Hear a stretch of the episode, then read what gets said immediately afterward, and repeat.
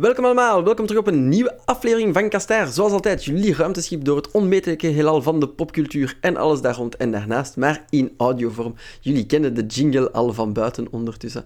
Waar zijn we nu weer aanbeland? Sowieso altijd iets op ons ruimteschip, zijnde het series, strips of games of films. Maar deze keer zijn we eventjes gestopt bij games. We wouden al iets vroeger daar stoppen, omwille van nieuws dat uit de stallen van Sony kwam. Maar we gaan het direct detailleren in verband met hun store. Maar ja, we wilden daar al, zoals gezegd, vroeger over podcasten. Dat is niet gelukt. En ondertussen is dat nieuws gereversed. Dus we gaan daar eigenlijk nog eens over gaan. Dat situeren voor de mensen die het zouden gemist hebben. En eens een keer debatteren over de gevolgen van eigenlijk zo'n situatie. Want ja, het is eigenlijk een beetje de prequel van een aangekondigd drama, of mogelijk drama, in de videogame sector en de videogameverkoop. Dus we moeten dat eens een keer analyseren en eens zien of dat de toekomst waterdicht is op dat vlak. Sowieso, als we bij de games zitten, dan blijven we in onze gamesredactie plakken en vissen we uit die pool van redacteurs. En deze keer hebben we niemand minder dan Aricia. Hey. En Michiel. Hallo. Op onze bank vandaag. Welkom allebei. Dikke merci dat jullie mee deze podcast willen oppakken. We gaan met hun dus nog eens een keer over het probleem gaan van de Vita en PlayStation 3 Store bij Sony, hun backpedal, wat het betekent, enzovoort enzoverder. Without further ado, let's dive in. De eerste puntjes op de i en de streepjes op de t's, zoals dat we dat gewoonlijk doen. Michiel, wat is er eigenlijk gebeurd eind maart dat Sony dat het zo het internet een beetje in rep en roer heeft gebracht? Ik ga beginnen met een kleine proloog.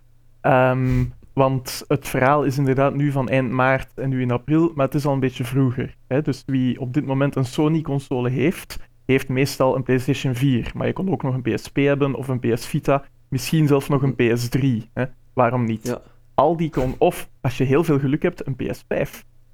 Heel veel geluk hebt. Al die consoles kunnen op het internet en via de PlayStation Store kon je dan aankopen doen, kon je spelletjes kopen om dan te downloaden op je geliefde console. Dat kon spelletjes zijn, dat kon DLC zijn enzovoort. Maar omdat nu de PS5 is uitgekomen in oktober, hadden ze bij Sony het lumineuze idee genomen om de PS Store helemaal te vernieuwen. Lees te verslechten, was dat. En de aankondiging daarbij was, kijk, in oktober, jullie gaan nog op een PS Vita, een PS3 of een PSP, gaan jullie nog van op jullie console spelletjes kunnen downloaden. Jullie gaan nog altijd in de store kunnen, dat is het belangrijkste. Maar het gaat niet meer van op de computer of de tablet of de smartphone versie van de PS Store gaan om spelletjes aan te kopen voor die oudere consoles.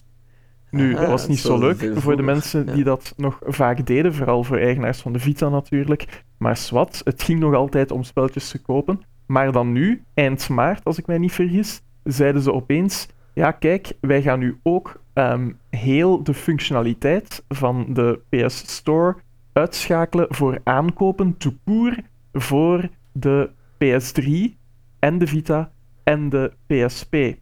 Wat dat betekende, dat de spelletjes die je al gekocht had, die je alleen maar digitaal had, die je gekocht had, of DLC die je had, of patches die moesten gedownload worden bij die spelletjes, dat je die wel nog altijd kon downloaden.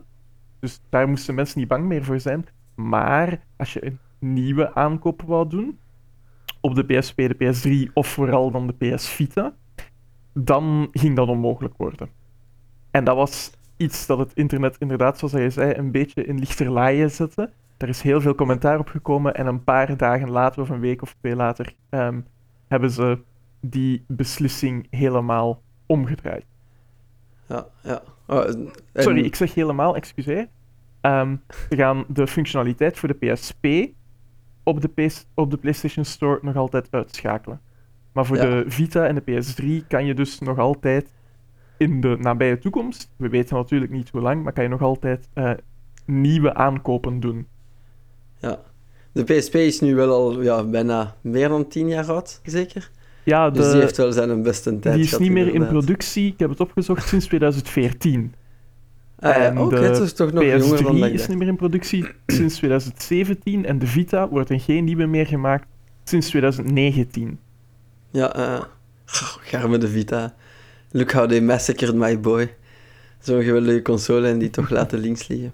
Maar dus, ja, terug op thema. Serieuze backlash over die beslissing. Want ja, er stond eigenlijk nog vrij veel op het spel. Hè. Het is niet dat de consoles echt dood zijn uiteindelijk. Op de Vita wordt er nog altijd uitgebracht en gekocht.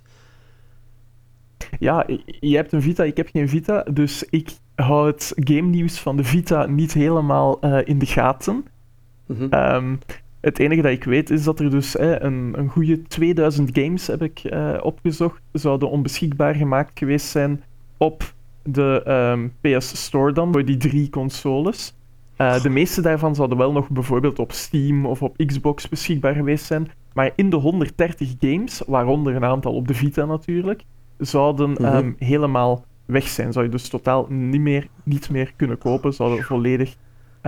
verdwijnen, tenzij dat je ze al had. En je hebt gezegd dat er misschien nog nieuwe releases voor de Vita gingen uitkomen, dus waarvoor dat een probleem was? Ja, er waren effectief nog games gepland, of developers die bezig waren met games uit te brengen, of net hadden uitgebracht, maar nog geen dividenden hadden gezien op hun ontwikkeling. Dus die heel verbaasd waren, want ja, de datum, op het moment dat ze dat hadden aangekondigd, was heel kort. Het was in de zomer... hoe was dat nu weer al in elkaar? In juli voor de PlayStation 3 en in augustus voor de Vita al gedaan. Of zoiets. Ja, het ging maar een paar maanden ermee zijn, hè? Ja, dus ja. Dat is dan heel snel. Dat was een serieuze paniekreactie bij die developers. En, maar ja, de mensen die een Vita hebben, waar ik mijzelf dan bij reken, wij zijn nostalgische mensen voor die console. Dus daar blijven we op kopen. Maar dat heeft ook nog een serieuze, dikke attach rate ook, hè, die console. Dus... Het is des te onbegrijpbaarder waarom dat ze het daar zo out of nowhere volledig zouden willen afschaffen. Nu, wel blij, en ik weet niet of dat er daar alle precedent voor is, maar dat Sony voor een keer eens luistert. Want bij mijn weten hebben die toch nog nooit een beslissing omgedraaid omwille van het internet, omwille van Twitter warriors. Ik denk dat ze inderdaad opeens door hadden dat daar veel meer reactie op kwam dan ze verwacht hadden. En daarbij komt natuurlijk nog dat ze een beetje goodwill moeten terugwinnen wegens het feit, dat is niet helemaal hun schuld natuurlijk, maar dat er nog altijd, ze willen focussen op PS5 en een klein beetje nog op PS4, maar heel veel mensen hebben nog geen PS5, omdat ze die gewoon niet kunnen kopen, waaronder ik mezelf jammer genoeg moet rekenen. En ook de prijs van games, zeker digitale games, is met €10 in onze contraien de lucht ingeschoten. Dus dat zijn twee elementen waarvoor dat ze die samenkwamen dan met het nieuwe element van de drie consoles daar, PS3, PSP, PS Vita, die helemaal onbeschikbaar zouden worden om nieuwe spelletjes voor te kopen op de store. Misschien dat te veel zou geweest zijn en dat ze zouden gezegd hebben, kijk, oké, we gaan luisteren. Ja, gekoppeld met dat feit van de prijs brengt dat ons eigenlijk naadloos aan het hart van deze discussie. Is het eigenlijk, bij digital only, hoe zit het daar allemaal in elkaar? Want nu is het wel afgewend, hè? Sony sluit niet meteen de store, maar ja, het is niet onredelijk te denken dat het ooit wel moet gebeuren. Als de PSP er nu aan is, als we een beetje logisch rekenen met de data die ons gegeven heeft, Michiel, dan binnen 6 jaar ten laatste is de Vita ook aan de beurt om dan te sneuvelen. En dan, gekoppeld met de prijzen daar in de lucht schieten en dat we digital-only consoles zien, is het misschien eens een keer tijd om te denken aan hoe dat allemaal in elkaar gaat steken. Want ja... misschien eerst een keer een opinievraag voor jou, Arisha. Heb jij een van de nieuwere consoles? Als je al de handen op een PS5 zou hebben gelegd, maar of misschien bij Xbox. En zo ja, dan nee. Als je er een zou kopen, zou je voor digital only gaan? Ik was eigenlijk van plan om voor een digital only PlayStation 5 te gaan. Maar omdat ik nog een aantal dvd's heb die ik zou willen bekijken, denk ik dat ik dat niet ga doen. Dat is voor de dvd's soms te doen. Old school. Niet voor de spelletjes, omdat ik zeker sinds dat ik een Switch heb, ben ik heel erg voor digital en ik heb niet veel plaats om eigenlijk fysieke games kwijt te raken. Dus ik ben een beetje genoodzaakt om voor digital only te gaan. En als ik dan dingen zie, zoals het sluiten van die stores, dan krijg ik toch ook wel een beetje schrik over hoe dat gaat gaan.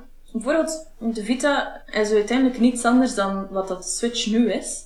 En ik neem die mee en ik ga de, als het kan tenminste, als het toelaat. En ik speel daar op de zetel of op het grootscherm en ik doe daar van alles mee. En stel je voor, al die kleine games die aangeboden worden, die zomaar een paar euro kosten, waarvoor dat developers bezig zijn, en plots kun je daar niks mee van kopen. Ik vind dat een hele rare gedachtegang. Dus nee, ik heb ook nog geen PlayStation, jammer genoeg.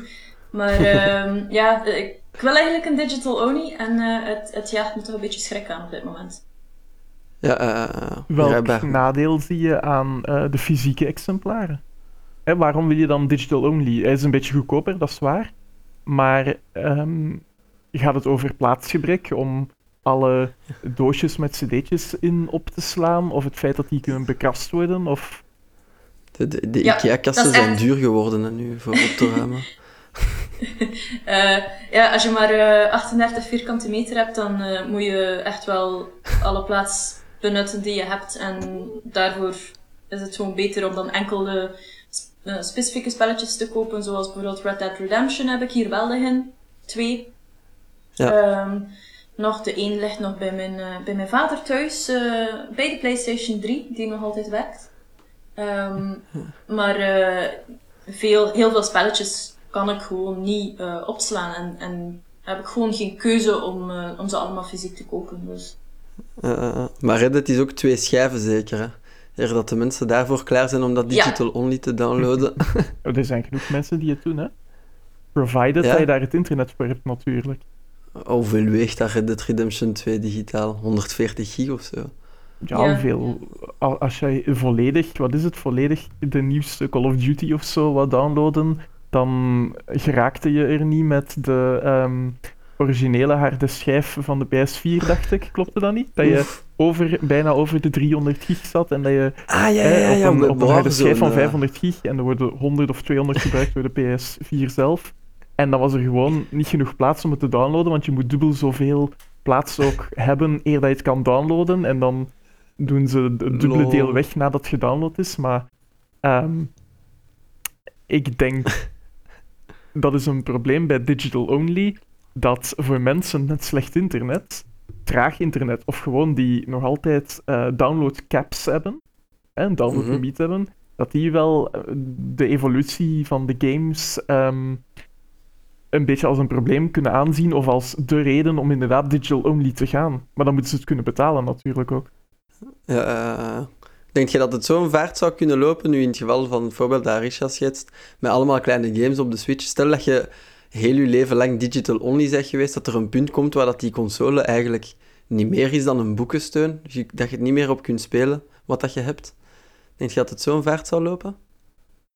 Het hangt ervan af hoe goed dat die bedrijven het blijven doen. Hè? Als Sony ooit de stekkers moet uittrekken, tja, wie zal het zeggen? Hè? Maar bijvoorbeeld een bedrijf dat heel goed dat het volgens mij goed deed qua games, hè? Dus niet Sony of Microsoft of zo, maar Konami, die hadden, hè? Dus die hadden Metal Gear Solid op hun palmares staan natuurlijk. Maar dan was er bij Konami een nieuw spel in maak, PT, hè? Wat dat... ik weet niet meer waar dat voor staat, PT, de afkorting. Maar in ieder geval was eigenlijk een demo van een horrorspel. Dat ging een zalige samenwerking worden tussen Hideo Kojima en, ik denk, Guillermo del Toro. En op een bepaald moment heeft Konami besloten... dus de demo was beschikbaar om te downloaden in de tijd op PS3, denk ik. Hè? Niet PS4, maar PS3. Ja, dat zou kunnen. Alhoewel, op PS4 misschien ook. Zo. Ik herinner me dat misschien daar nog ook gezien te hebben. En de demo werd erop uitgegeven, maar toen besloot Konami om te stoppen met videogames. Ja, het was PS4, sorry. Toen besloot Konami om te stoppen met videogames te maken en dan werd het onmogelijk, ook al had je de demo zogezegd toegevoegd aan je account, om hem nog eens te downloaden. Dus mensen die hem nog moesten downloaden of die hem eraf gesmeten hadden en terug wouden downloaden, die hadden pech, want dat ging gewoon niet meer. En het is een leuke 10, 20, 30 minuten om een beetje creepy in rond te lopen, om eerlijk te zijn. En dat zorgde er ook voor dat PS4's waar een PT-demo op stond, dat die opeens veel kostbaarder werden dan PS4's waar er geen op stond. Origineel had ik er een, maar ik heb hem moeten wegdoen, jammer genoeg. En nu heb ik dus ook geen PT meer. Als ik PT wil zien, dan moet ik op YouTube kijken naar iemand anders die erdoor speelt. PT Playable Teaser, dat was de naam ervan. Ja, dat is toch wel... En dat is maar een voorbeeld van, kijk, oké, Sony is natuurlijk nog altijd veel groter dan Konami, maar als er ooit iets gebeurt met die bedrijven en besluiten om de boeken toe te doen, je koopt digital-only, of dat nu gaat over Sony, of bijvoorbeeld computer, hè, Steam, waar bijna alles digital-only is, je koopt spelletjes eigenlijk niet. Je koopt een licentie om de spelletjes te kunnen downloaden en te kunnen gebruiken. Maar ook Steam kan op elk moment, hopelijk niet, hè, maar als je iets verkeerd doet met je account, kunnen ze heel je account platleggen. Alles wat je daar gekocht hebt, dat eigenlijk je eigendom zou moeten zijn, ben je dan kwijt. Als je iets hebt op disk, kun je het zoveel installeren en eraf halen als je wil, zolang dat die disk blijft werken. En zolang dat ze geen online activation nodig hebben bijvoorbeeld. Maar bij digital only, ja, als de winkels zelf of de providers van die winkels zelf zouden failliet gaan of zouden besluiten om niet meer zich met spelletjes bezig te houden, of als je account gewoon afgesloten wordt, ja, al het geld dat je daarin gestoken hebt, ben je dan kwijt. Of als je account gestolen wordt, ook soms natuurlijk. Dat ook. Ja, dat is het risico. Maar ik ging wel als counter van, als je het op schijf hebt, is het nog iets waard. Het voorbeeld Battleborn, dat we ook in onze pre-praat aanhaalden, die schijf die is niks meer waard. Hè. Dat is zo'n game, daar hebben ze de stekker uitgebracht en uitgetrokken. En dus als ik die disk insteek in mijn PS4, kan daar niks mee doen. Hè. De servers zijn offline, dus ik krijg het startmenu en dat is het. Hè. 30 jaar lang bijhouden en dan verkopen aan verzamelaars. Hè. Dat is de enige optie die je nog hebt. Ja, nee, maar inderdaad. Ja, zeker bij multiplayer-only games natuurlijk. Ooit worden die servers van al die spelletjes afgesloten. Maar, en als je geluk hebt, hè, bijvoorbeeld op PC, kunnen mensen dan met hun eigen service eventueel werken, maar dat gaat zeker niet altijd. Maar inderdaad, zoals bij Battleborn, kan het dan zijn dat je gewoon heel dat spel niet meer kan spelen, zelf al heb je het op disk. Hè. Een beetje recenter nog, Hitman. Hè? Je weet, ik ben ongelooflijk grote fan van de nieuwe trilogie van Hitman. Allee, zeg. Ja, echt, hè? Geloof het of niet. Onverwacht. Ja, inderdaad. Maar ik heb het ook al, hè, dat is een van mijn grote kritiekpunten daar. Het is niet vaak gebeurd, maar als je aan het spelen bent en je internet valt uit, dan kan je het spel enkel in zijn basisvorm spelen. Maar alle dingen die je zou geunlocked hebben, wat dan natuurlijk heel leuk is, of alle uitdagingen die je kan doen, wat dat ook een van de grote elementen van het spel is, die kan je niet doen. Dus als ze bij IO Interactive ooit besluiten om de servers af te zetten, of ze moeten de servers afzetten, en ze sturen geen patch om de always online component van dat spel, want daar gaat het natuurlijk over. Als ze geen patch sturen om die online component uit te schakelen, ja, dan met Hitman hebben we dan ook pech natuurlijk. Dus dat is al bij recente games dat mensen daarover nadenken van oei, ja... Zal het digital only, zal het een positief verhaal blijven? Ja of nee?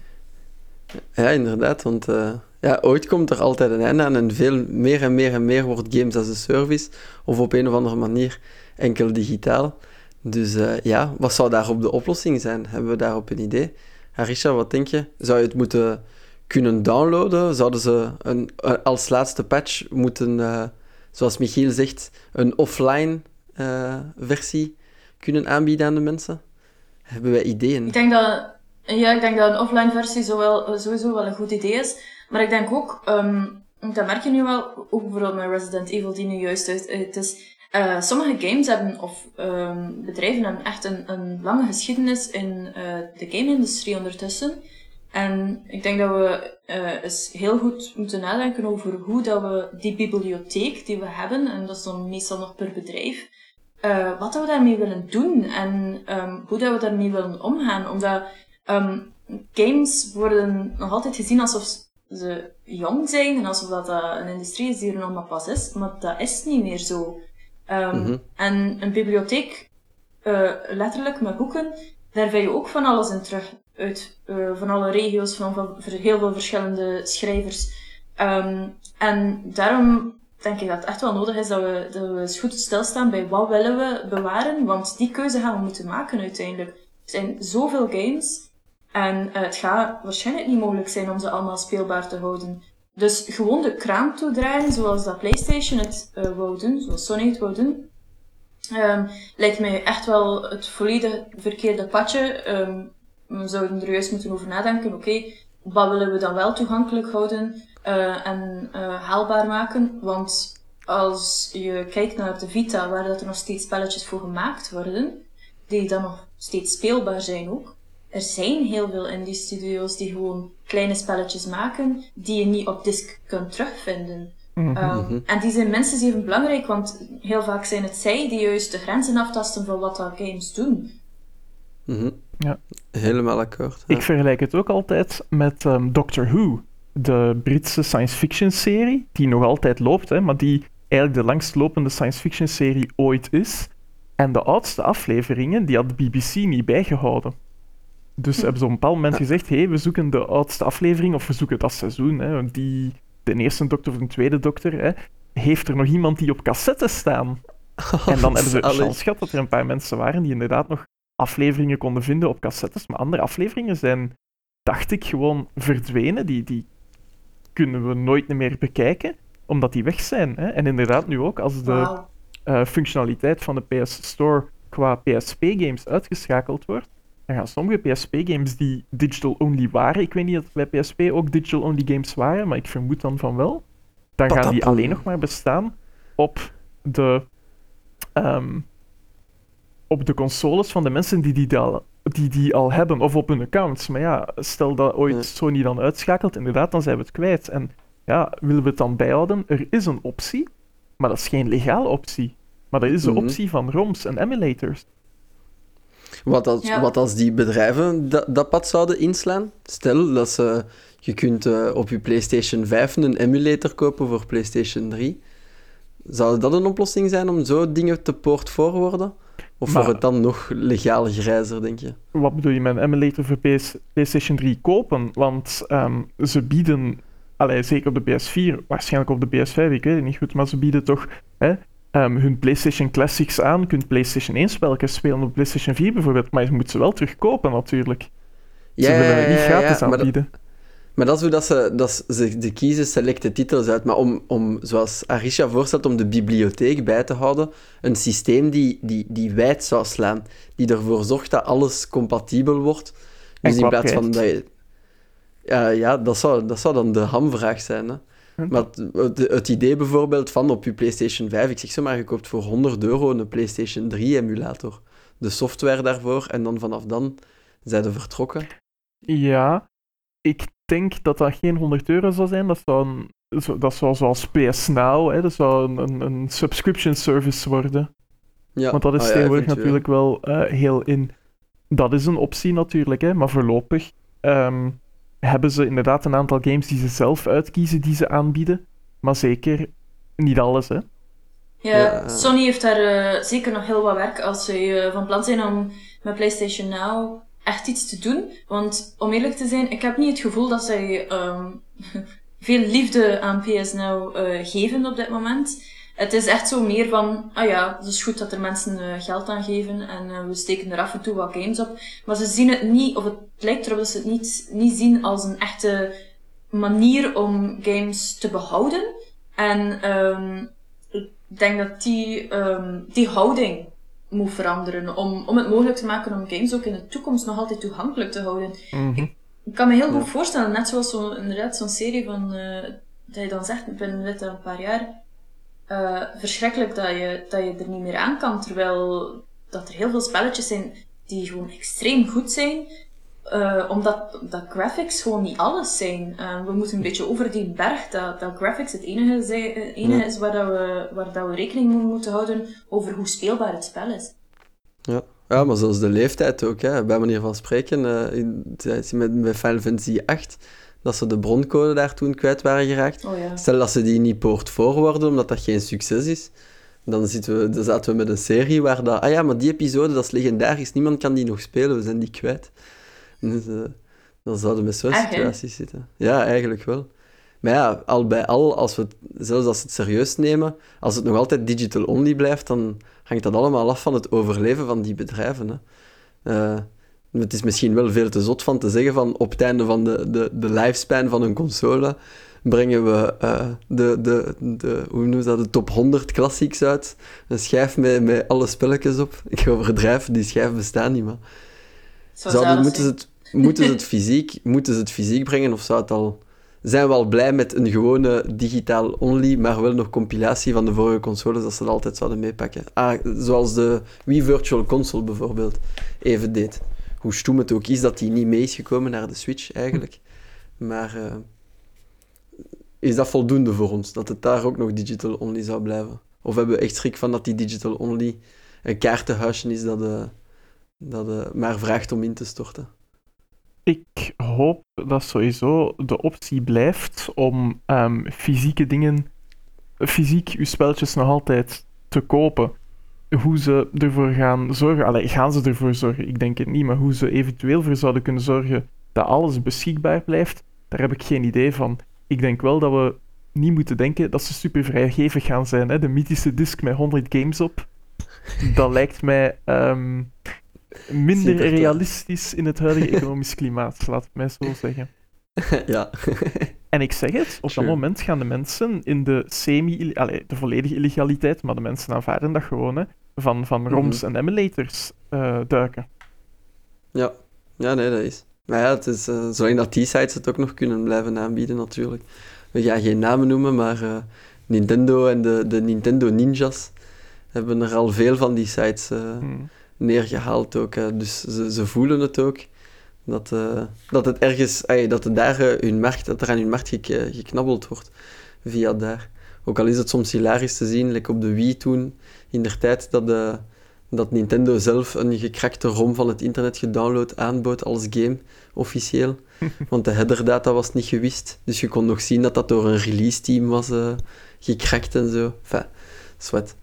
Maar ja, dat is... Het zal een stevig vraagstuk zijn. Misschien zelfs niet alleen maar voor Sony, maar voor de hele industrie om eens samen over te denken wat dat ze gaan doen met hun legacy. Er zijn toch heel veel goede games van in der tijd die niet kwijt mogen raken. Al was het maar om te zien van waar dat we kwamen. Maar ja, wel heel belangrijk in die zin. Nu, we waren gepasseerd over de consoles en digital only. Wat dat betekent voor de rechten. Wat er gebeurt als een console... zou sterven, wat het betekent voor je games. Maar eigenlijk in het hier en nu is er ook al een probleem met de prijzen. Want Michiel, jij had onlangs een artikel gezien dat er een class action lawsuit was gestart tegen Sony. Ja, dus vandaag of gisteren is er een class action lawsuit gestart, of is die bezig en was het bericht ervan op het internet, tegen Sony. Omdat je hun games digitaal kan je enkel op hun winkel aankopen. Je kan wel eventueel met... Amazon, of in Gamemania bijvoorbeeld ook, hè, kan je bijvoorbeeld wel een giftcard kopen of een tegoedbon van zoveel €20 op het PlayStation Network bijvoorbeeld. Maar je moet nog altijd op het PlayStation Network gaan om hun games digitaal te kopen. Nu vroeger, ik weet niet of dat nog kan, het laatste jaar niet veel meer in Gamemania binnen gaan lopen, wegens omstandigheden natuurlijk, hè, corona. Maar vroeger kon je wel nog bijvoorbeeld in de Gamemania zelf een voucher kopen voor een spel zelf. Ik weet niet dat dat nog altijd kan. Nee. Ja, nee. Ik denk dat dat niet meer kan. Ik heb mij laten vertellen dat sinds 2019 dat je dus enkel maar PlayStation Store tegoed kan kopen. Maar dat zorgt ervoor, volgens die class action lawsuit, dus dat ze een soort monopolie hebben op hun eigen online store en dat andere winkels geen korting op digitale games kunnen aanbieden. Of op die games kunnen aanbieden. Een winkel kan wel zeggen, kijk, bijvoorbeeld Gamemania kan zeggen, wij verkopen fysiek exemplaar van, ik zeg maar iets, de nieuwste Resident Evil Village, en binnen 6 maanden zeggen ze, we doen daar een keer met Halloween, doen we daar een korting op. Maar als je korting wil op de online versies, en dat is dan voor digital only, dan hangt het er gewoon vanaf wanneer beslist Sony dat er korting mag komen. Nog een gevolg eigenlijk. Ook paradoxaal eigenlijk, want digital-only versies, gezien dat ze geen doos hebben en geen papier en wat weet ik nog allemaal, zouden die toch goedkoper moeten zijn. Want ze zijn duurder en het gaat nog verder. Want ik heb al een aantal keren gemerkt, misschien is dat niet altijd zo, maar ik heb toch al een aantal keer gemerkt dat in de fysieke winkels, in Gamemania en zo bijvoorbeeld, dat daar de korting op bepaalde games pas komt en in de periodes... pas komt, wanneer het in de PS Store in korting is. Ah, ja. Dus die bepalen hun eigen korting natuurlijk, maar de andere winkels die volgen dat. Ah ja, dus dat is een soort kartelvorming ook. Of in ieder geval, op dezelfde moment is er ook korting dat je kan zeggen van ik koop het in de PS Store of bij Gamemania. Ik weet niet hoe vaak dat bijvoorbeeld Gamemania of een andere winkel korting op games zou doen die niet in korting zijn op het digitale platform. Dat kan natuurlijk wel, daar heb ik toen niet op gelet, maar ik merk wel heel vaak dat de korting op de PS Store en in winkels zoals Gamemania, dat die heel vaak op hetzelfde moment hetzelfde zijn. Ja. En dus daar is nu een class action lawsuit van bezig, ja. Wat er uit die rechtszaak zal komen, dat weten we niet. De rechterlijke machten hebben al bewezen dat ze nog niet helemaal voorbereid zijn op de complexiteit van games en rechten en zo. Zie nu ook dat is voor een andere podcast misschien, maar zie de ruzie tussen Apple en Epic en dat dan Steam opeens al hun data moet gaan vrijgeven en dat er allemaal geheimen loskomen die mensen dachten, of die ze de hele tijd geheim wilden houden en zo. Ja, true. Maar dat is inderdaad voor een andere podcast, maar ja, dan komt dat allemaal naar boven inderdaad. Arisha, merk jij dat aan jouw portemonnee, dat de digital-only lifestyle dat het duurder is? Ja, zeker. Nu, dat is ook dankzij de Switch, maar omdat Nintendo gewoon verschrikkelijk is qua prijzen. Maar...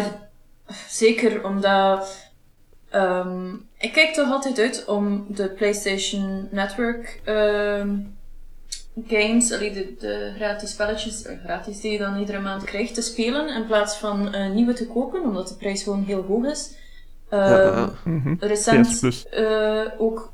ja, PS Plus, ja. Er is ook Returnal uitgekomen en... ik heb geen PlayStation 5, dus kan het niet spelen. Maar ik vind het er een fantastische game uitzien. En ik zou het ook wel graag spelen. Maar ik weet niet of ik bereid ben om daar €7 voor neer te tellen. En ik heb recent dan ook gelezen van, over Days Gone.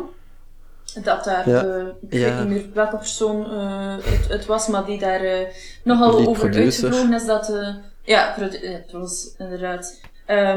Dat mensen de game op verschillende plaatsen kochten wanneer ze in korting waren. Maar ik denk dat ze daarin heel erg vergeten dat bijvoorbeeld een game als God of War of zo al een lange lijn met games achter de rug heeft, waardoor dat je als koper precies weet waar dat je jezelf aan inkoopt. Ja. Terwijl... om even te situeren daar, de producer had toen gezegd dat dus er komt geen vervolg op Days Gone en dat ligt aan het feit dat de mensen het niet genoeg day one hadden gekocht. Ja, dus hij had dan gezegd van, als je wilt dat er een vervolg komt, koop dan je fucking games op day one, was de tweet of zoiets. Ja, of ik dacht dat was, als je een spel goed vindt, koop het dan op day one. Zo. Maar ja, het probleem is, hoe kun je nu weten dat je het dan goed vindt? Er zijn review sites natuurlijk, je kunt reviews kijken, je kunt let's plays kijken, maar het is zo van, om zelf te weten hoe het voelt... ja, als ik niet zeker ben van een bepaald spel, wacht ik ook tot er korting op is, hè. €70 is al veel, hè? En dan spreken we over de basisversie, want ze zijn er ook altijd met hun digital deluxe versies aan, 120 knakkers. En je zei nu van Returnal, het ziet er inderdaad schitterend uit. Als ik ooit een PS5 zou kopen, is dat ook een die hopelijk tegen dan in korting erop komt, hè? Eerst Demon's Souls en dan Returnal of andere games die dan uitkomen. Maar bijvoorbeeld ook, vandaag komt Resident Evil Village uit. Op disc of digital natuurlijk, maar die is nog altijd inderdaad ook €70 voor de gewone editie, denk ik. Kan zijn dat ik verkeerd ben, maar ik denk dat toch wel. Ze zijn allemaal nu €70. Hè. En die is ook even lang als Returnal. Hè. Die is ook ongeveer 10 uur om de eerste keer door te spelen. Hè. Ik weet wel, Resident Evil is de bedoeling dat je een aantal keren speelt om er echt alles uit te halen. Maar er zijn een aantal games inderdaad die 10 uur spelen zijn en die voor €70. De vraag is dat het geld waard? Hè? Ja, dat en dan begrijp ik dat mensen zeggen, ik wacht tot er korting is. Want inderdaad, je hebt bijvoorbeeld, ik heb nu geen PS5 en dat zorgt ervoor dat ik, met dat er bijvoorbeeld kortingen waren een aantal maanden geleden, dat ik eindelijk Persona 5 Royal heb kunnen spelen en ervan heb kunnen genieten. En ik heb daar €25 of €30 voor betaald en dat is een heel goede aankoop. En ik heb nu Subnautica, wat ik wel al gekocht had op de computer. Maar ik heb nu Subnautica gratis op de PlayStation met PSC at Home, hè, om ja, mensen een beetje met corona een paar cadeautjes te geven. En ik ben dat nu aan het spelen en dat is heel leuk. En moest ik een PS5 hebben, had ik waarschijnlijk Returnal gekocht. En had ik waarschijnlijk Demon's Souls in oktober, november gekocht. Maar het feit dat ik dat niet heb, zorgt ervoor dat inderdaad dat ik denk van, kijk, misschien is het niet nodig om alles bij release te kopen. Of het is niet zo erg om te wachten. En natuurlijk is het leuk voor een developer als ze full price ervoor krijgen. Maar ja, de realiteit is, een half jaar nadat het spel uitgekomen is, zal er waarschijnlijk wel al een redelijk mooie korting op zijn. En voor sommige spelletjes is dat zelf al veel sneller. Ja, dat is. Ja, er komt ook zoveel uit. Elke keer. Het is zo'n kat-en-muisspel een beetje. Hè. Mm-hmm. Ze geven ook keiveel games gratis weg, dus waarom zou je er nieuwe kopen als je nog keiveel... Iedereen heeft waarschijnlijk een backlog van 10 à 100 games staan. Dus waarom zou je haasten om het... Ja, bij mij is zelfs meer dan 100. Ik hou het effectief bij op mijn lijst en het is 340 games momenteel. Dus... Wow. Ja, een lifetime om te spelen. Maar dat is ook weer een andere podcast. Maar ja, om terug te keren naar het initiële punt van met die class action lawsuit... Ze beslissen dus helemaal zelf wat ze daar doen met de prijzen. En het is toch wel... we gaan niet zeggen dat je geen waar voor je geld krijgt. Soms voor €70 absoluut niet van. Maar je gaat er toch 2 keer over nadenken wat je ze gaat uitgeven, die €70. Het is toch een hap. Zeker als het dan digital is, hè? Mm-hmm. Ja, zeker. Inderdaad. Als de kans bestaat dat het 10 of 12 jaar later dat je het niet meer hebt, eigenlijk. En dat spelletjes tegen dan ook duurder zijn, hè. Ik weet nog, toen ik als jonge telg... over de PlayStation 1 spelletjes ging kopen, dan kon dat perfect met €2000. Dat was natuurlijk inflatie. €50. Ja, inderdaad. Hè, maar we komen van €50 en dan PS3, PS4 is lange tijd €60 geweest, als ik mij niet vergis. En nu gaan we naar €70. Dus waar stopt het natuurlijk? En als de mensen het blijven betalen... Zolang dat er geen concurrentie is. Want misschien is het gewoon dat er nodig is. Hè. Inderdaad, zoals op de PC, dat je keys met korting kan... Geen concurrentie. Je hebt Sony, je hebt Microsoft, die denk ik dezelfde prijs voor hun games vragen. Hè. Switch, weet ik niet hoeveel dat nieuw Switch-game is. Dat is waarschijnlijk een beetje goedkoper. Dat is 60. Voor de meeste. Ja. Maar dat zijn natuurlijk ook wel niet dezelfde games vaak. Ja, maar in het kader van die class action lawsuit, het is dat je voor Sony, voor dat platform specifiek... Kijk, op PC, als je Horizon Zero Dawn zou willen, is dat nog een Epic exclusief? Ik denk dat je dat op Steam zeker kunt kopen. Ah, wel ja, voilà. En voor Steam zelf kun je via andere sites kun je nog korting krijgen voor Steam keys. Ja. Dus daar is er wel een ecosysteem van concurrentie. Niet altijd de meest legitieme sites, maar je hebt wel gelijk. Nee, dat is waar. Maar er is daar wel een concurrentiesysteem. Misschien is het gewoon dat het nodig heeft op consoles. Dat je, bij meneer van spreken, bij de Game Mania terug een voucher kunt gaan kopen voor €35 voor de game die digitaal €40 is. Ik zeg zo maar iets. Maar Horizon Zero Dawn is te kopen op Steam voor de moment €50. Ja, maar hij was een tijdje geleden €30, maar nu €50. Kijk eens. Ja, we hebben de sale gemist. Maar ja, daar wel concurrentie. Maar het is allemaal stof tot nadenken hè, in die digitale markt. Van wat met jouw console binnen 10 jaar? Is het dan een mooie, hoe moet ik zeggen? Een mooi voorwerp op jouw kast die geen functie meer heeft? Of moet het een retromachine zijn? Misschien een piste die we nog niet hebben geëxploreerd, omdat die ook zo legaal grijs is als maar kan zijn. Backups maken van jouw eigen zaken. Zou dat iets zijn dat moet kunnen, denken jullie? Like op de Switch, je kunt je save sowieso al overzetten naar je SD-kaart. Maar dat je zegt van, ik ga hier nu een SD-kaart vullen met games en dat steek ik in de kast en dat mag ik bijhouden. Dat zijn ROMs, hè. Dat is heel eenvoudig, dat zijn ROMs. En ja, er zijn heel veel mensen die ROMs downloaden, ook al hebben ze de console of de games nooit gehad. Er zijn mensen die ROMs downloaden, ze hebben het wel op console, maar ze willen het toch ook op computer kunnen spelen. Als ik nu zeg, ik wil mijn PS4-games behouden, heb ik de technologie daar niet voor om dat op een SSD-schijf te gaan zetten of op een externe harde schijf te zetten. Dan moet ik wel voor ROMs gaan. Niet dat ik dat ga doen, maar het feit dat dat er is, en het is illegaal, maar dat gaat wel helpen, denk ik, om bepaalde games te bewaren. Ja, dan moeten ze allemaal samenleggen en hun eigen grote bibliotheek van ROMs maken, waar dat we dan legaal op terecht kunnen. Hè. Een soort retro Netflix. Ja, waarom niet, uiteindelijk? Dus, Ja, ik doe het ook met mijn PC dan. Ik zet effectief mijn games volledig op een externe harde schijf. Ik heb recent ook mijn PC helemaal moeten resetten, dus ik was heel blij dat ik die had. Moest ik me daar totaal geen zorgen over maken. Dan heb je ze in principe eigenlijk op disk staan. En weet je dat je ze bijhoudt. Ik heb een paar games waarvan dat dan niet mee ging. Age of Empires bijvoorbeeld, ben ik heel blij dat ik bij Geeks een recensie heb kunnen schrijven. Omdat ik het daardoor terug kon spelen. Want ik heb zo'n hele set gekocht nog, back in the day. Zo die grote box met 5... die waren huge toen, hè? Ja. Ja, Age of Empires 1 en de uitbreiding en 2. De uitbreiding en de Conquerors. Ja, alles. Ja. Alles erop en eraan. Rise of Rome was en, de Conquerors. Ja, die heb ik ook, ja, die zaten erbij. Dat was echt de grootste box die je kon kopen toen. Ik was niet de enige die het thuis speelde, dus dat was perfect. Maar ik heb die disc nog, maar ik kan daar niks meer mee, omdat dat gewoon niet meer toegankelijk is op mijn PC. Dus ja, dan moet je inderdaad opnieuw inkopen, terwijl ik eigenlijk... Wacht. De oudste versies van Age of Empires kan je niet meer installeren op je computer? Met een CD? Ik kon hem niet meer installeren, nee. Ah, dat is raar. Ja.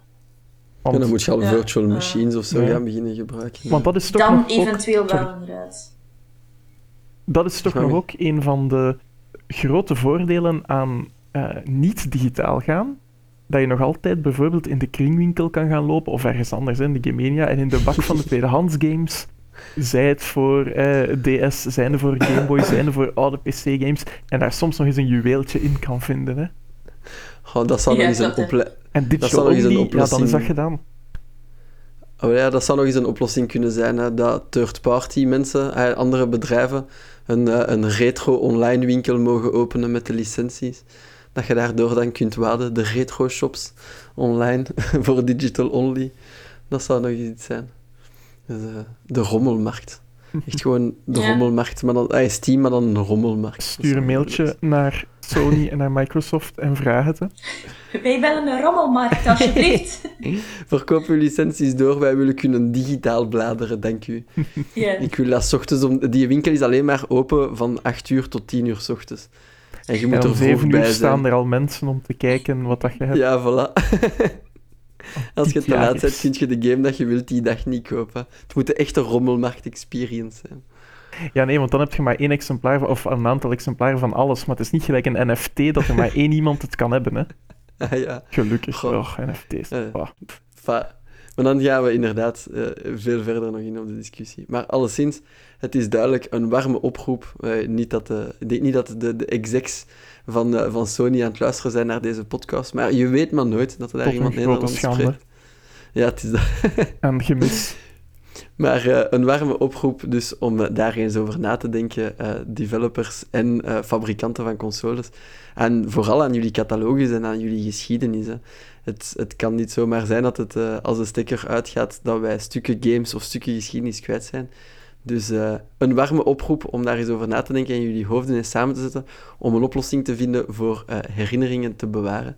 Want het was toch eventjes verschieten bij de Vita. Nu zijn we eventjes gezet.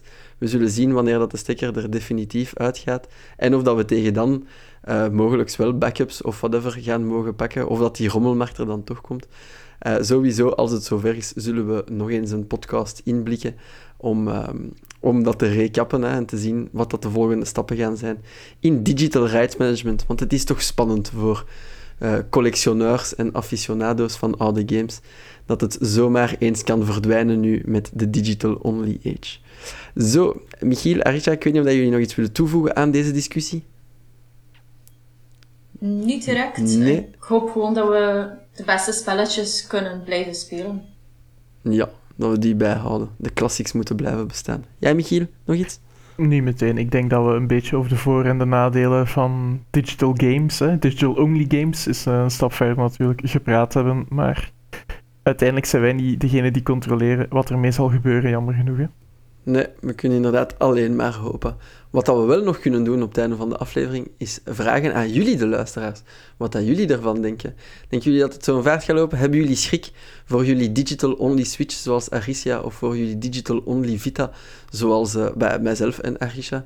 Of hebben jullie zoiets van, nee, geef mij maar die digital-only, dat is beter voor het milieu. En wie wil er toch nog die game spelen binnen 12 jaar? Boeien. Wel, laat het ons weten in onze comments-sectie. Jullie mogen het allemaal gaan verkondigen. Het kan op onze Facebook, zoals gewoonlijk, ook op onze Twitter, @podcastaar_be. En jullie mogen ook ranten op Discord. Laat ons jullie mening weten. We zijn vooral razend benieuwd naar hoe jullie dit ervaren, dat nieuws van Sony ervaren hebben en de bigger picture daar rond. Zo, dan is alles gezegd over deze aflevering. Buiten dan dat ik Michiel en Arisha nog eens moet bedanken om erbij te zijn. Dank jullie wel allebei. En jullie luisteraars voor het luisteren, uiteraard. Dikke merci iedereen. En dan zeggen we tjaukes bijkes tot binnen 2 weken. En tot de volgende keer. Ciao. Bye.